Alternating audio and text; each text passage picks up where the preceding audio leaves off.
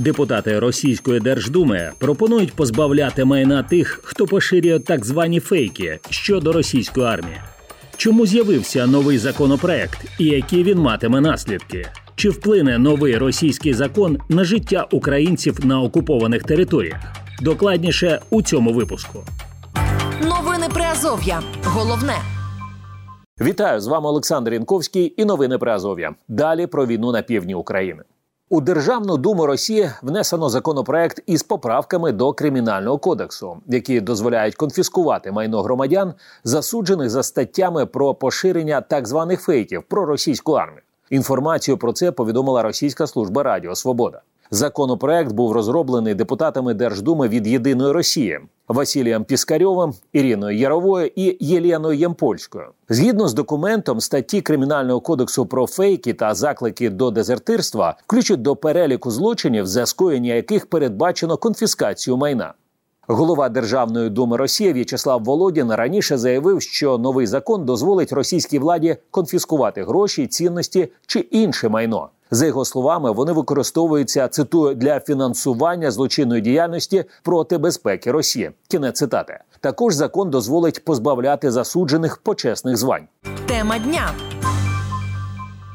Нагадаємо, що президент Росії Володимир Путін 4 березня 2022 року підписав закон про позбавлення волі до 15 років за так звані фейки про дії російських збройних сил в Україні. У разі цитую публічного поширення завідомо неправдивої інформації про використання збройних сил РФ з метою захисту інтересів Росії і її громадян.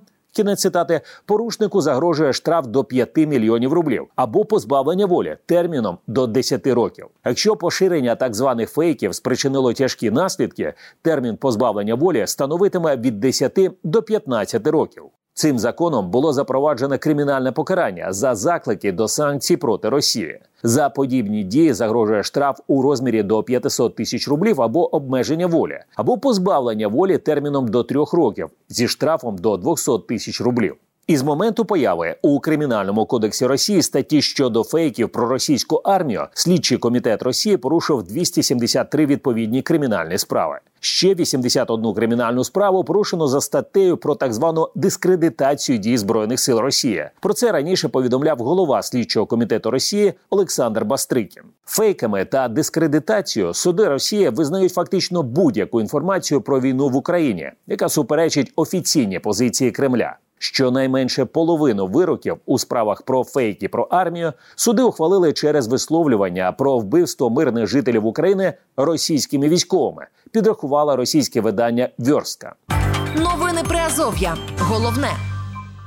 Новий російський законопроект прокоментував і міський голова Мелітополя Іван Федоров. У своєму телеграм-каналі він написав, що під особливим тиском будуть мешканці тимчасово окупованих територій. Для конфіскації майна у людини достатньо буде навіть допису у соціальних мережах проти розв'язаної Путіним війни. Для чого у Державну думу Росія внесли новий законопроект щодо поширення так званих фейків щодо російської армії? У коментарі новинам при Азові пояснив адвокат Микола Полозов. За його словами, оновлення положення закону є одним із інструментів тиску на населення, яке не згодне з веденням Росії війни проти України. С момента принятия поправок в уголовное законодательство с введением тех самых пресловутых статей о дискредитации, о фейках, были возбуждены сотни уголовных дел. Власть считает это достаточно удобным инструментом для того, чтобы подавлять ту часть общества, которая не согласна с ведением войны против Украины. Эта мера направлена прежде всего на запугивание населения, когда используют точечно и максимально распространяя в средствах пропаганды уголовные преследования, и тем самым пытаются сдерживать общественное мнение относительно происходящих событий, для того, чтобы оно полностью укладывалось в представления, которые имеются в Кремле. Адвокат каже, що фейками та дискредитацією російські правоохоронні органи можуть вважати будь-яке негативне висловлювання щодо російської армії. Говоря простым языком, дискредитация – это высказывание любого негативного мнения о э, российской армии, о действиях власти. То есть э, в этом смысле э, статья, что называется, резиновая – и может под нее э, следователь, прокурор подтянуть все, что необходимо. А если мы говорим о фейках, то фейки – это ложные утверждения, которые противоречат официальным заявлениям Кремля. То есть, условно говоря, Коношенков там заявляет от Минобороны, что разбомбили значит, какое-то скопление наемников. Если сказать, что разбомбили детский сад, это уже считается фейком. Ну вот. И для российской власти абсолютно не важно, что на самом деле там разбомбили. Право применения по этой статье, оно абсолютно э, ужасное в России. То есть э, э, попасть может э, и за публикацию поста в интернете, и по доносу, если устно что-то высказать, и э, за рисунок. За словами Миколи Полозова, під дію оновленого законодавства можуть потрапити іноагенти або відомі російські громадяни, які залишили країну, але й досі мають там майно. Як приклад, адвокат розповідає історію письменника Бориса Акуніна. Ну, вот из последнего можно Бориса Акунина, э, писателя, значит, упомянуть, э, против которого завернули травлю. Его сначала признали иноагентом, потом возбудили дело, значит, о э, фейках про российскую армию. То есть здесь по большому счету индульгенции никому не дают. И если человек высказывается против действий путинского режима, если э, он находится внутри России, то ну, с большей долей вероятности его посадят. Если он находится за границей, ну, по всей видимости, скоро будут отнимать имущество. Яке майбутнє чекає на майно, яке буде конфіскованим? От що з цього приводу думає адвокат Микола Полозов. И сейчас силовики потирают руки, понимая, что это имущество будет конфисковываться уж явно не в доход государства. Оно будет по бросовым ценам продаваться э, э в своем же кругу, А, все это будет безжалостно разворовываться, потому что ну, коррупция и воровство являются одними из главных скреп э, нынешней Российской Федерации. Новини Приазов'я. Головне. Український журналіст Роман Цимбалюк, який до 2022 року працював у Москві, розповів новинам при Азові, що російське населення не мало можливості вільно висловлювати свою думку і до ухвалення нового законодавства. Росіяни давно під плінтусом, вони там мовчать, і будь-яке законодавство нове репресивне, воно нічого не змінює. У них і так, от реально проаналізувати е, те, що було ухвалено навіть з початку повномасштабного вторгнення, там вже є підстави для того, щоб 10% населення Російської Федерації відправити в ГУЛАГ, про які вони зараз говорять. Тобто, це один з елементів. Тема війни Росії проти України серед російського населення є табуйованою, зазначив журналіст. Проте є громадяни, які чітко розуміють політику Кремля і частково підтримують її.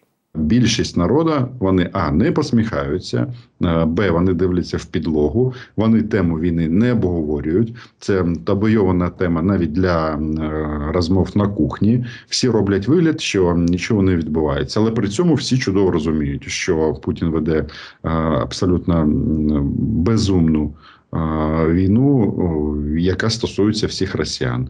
Вони думають, поки зробити так, щоб не стосувалося особисто їх родин.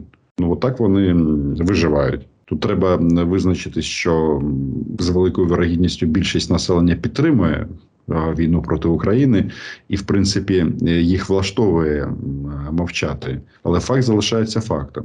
Роман Цимбалюк вважає, що зміни у російському законодавстві є інструментом тиску не лише на населення Росії, а й на жителів тимчасово окупованих територій України. Я думаю, що це один з таких е, інструментів для залякування населення в першу чергу. Російської Федерації в другу чергу окупованих територій саме залякування, щоб за жодних обставин нічого не писали, нічого не говорили. Новини Приазов'я. Читайте нас на сайті Радіо Свобода та шукайте у соцмережах. Зміни у російському законі щодо поширення так званих фейків про російську армію на початковому етапі буде спрямованим на окремих людей і не матиме масового характеру. Так вважає український політолог та історик Вадим Денисенко. Російська влада буде достатньо акуратна застосовувати цей законопроект. Він не буде на перших на перших етапах масово. На перших етапах це будуть е, точечні удари по певних людях, і цих певних людей будуть показувати всім і говоритиметься всім, що е, будете виступати проти влади, отримаєте саме таке рішення. Як далі буде діяти влада? Ну будь-який тоталітарний режим, де розкручується маховик репресій, вона не може зупинити просто так махових репресій. Тому очевидно, все ж таки в подальшому кількість таких людей буде збільшуватися. Але на першому етапі я впевнений, що це будуть точечні удари по е, певних людях. За словами політолога, зараз рейтинг президента Росії Володимира Путіна серед російського населення є високим, і зміни у законодавстві не вплинуть на майбутні вибори, що заплановані на березень 2024 року. Реальний рейтинг Володимира Путіна серед тих, хто визначився, і тих, хто прийде на вибори, складає 72-73%. Е, задача, наскільки я розумію, стоїть е, докинути ще десяток відсотків для того, щоб у нього було 85-87% відсотків загального результату. В принципі, е, це абсолютно по силах державної машини Російської Федерації, особливо зважаючи на те, що в 29 регіонах будуть відбуватися електронні голосування. І в тому числі електронні голосування будуть відбуватися в Москві і Московській області, які складають приблизно 15% від всіх виборців Російської Федерації. Тому на електоральний е, цикл це ніяк не вплине. Вадим Денисенко зазначає, що ухвалення подібних законодавчих норм є свідченням тоталітарного режиму, який створив Путін у Росії. Перш за все, ми повинні говорити про те, що е, протягом останніх кількох місяців е, режим Путіна із авторитарного перетворився на тоталітарний режим.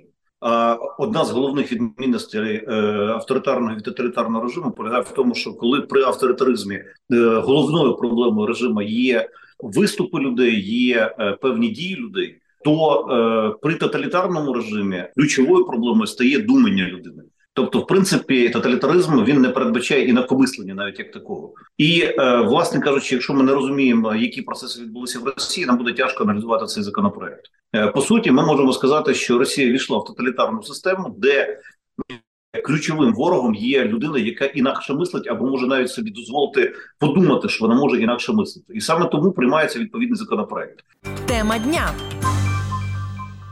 Російський політичний емігрант і колишній аналітик партії Єдина Росія Леонід Власюк також вважає, що зміни до закону щодо дискредитації російської армії покликані збільшити тиск на росіян, оскільки у деяких регіонах Росії відомо про певні протести проти дій влади.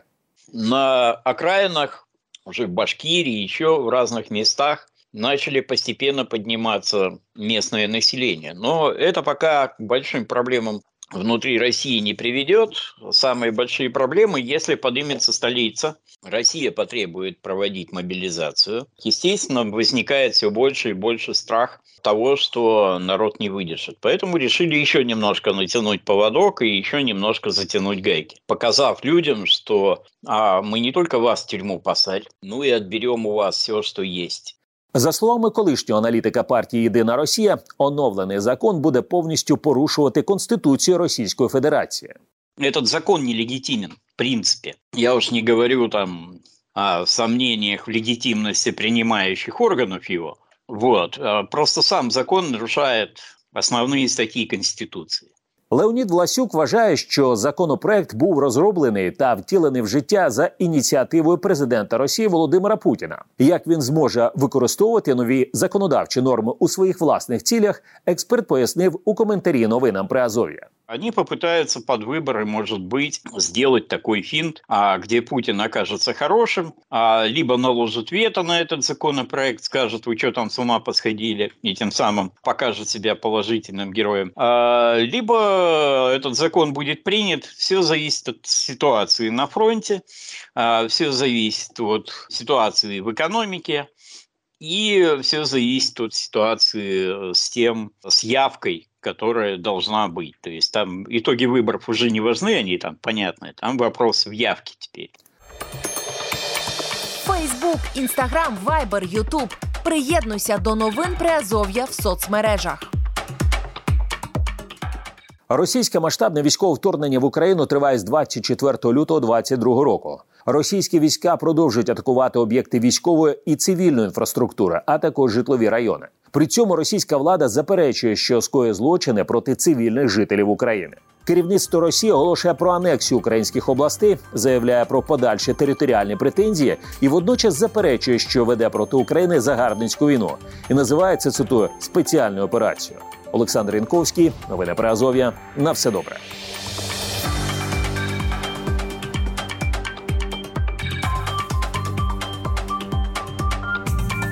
Ви слухали новини Приазов'я.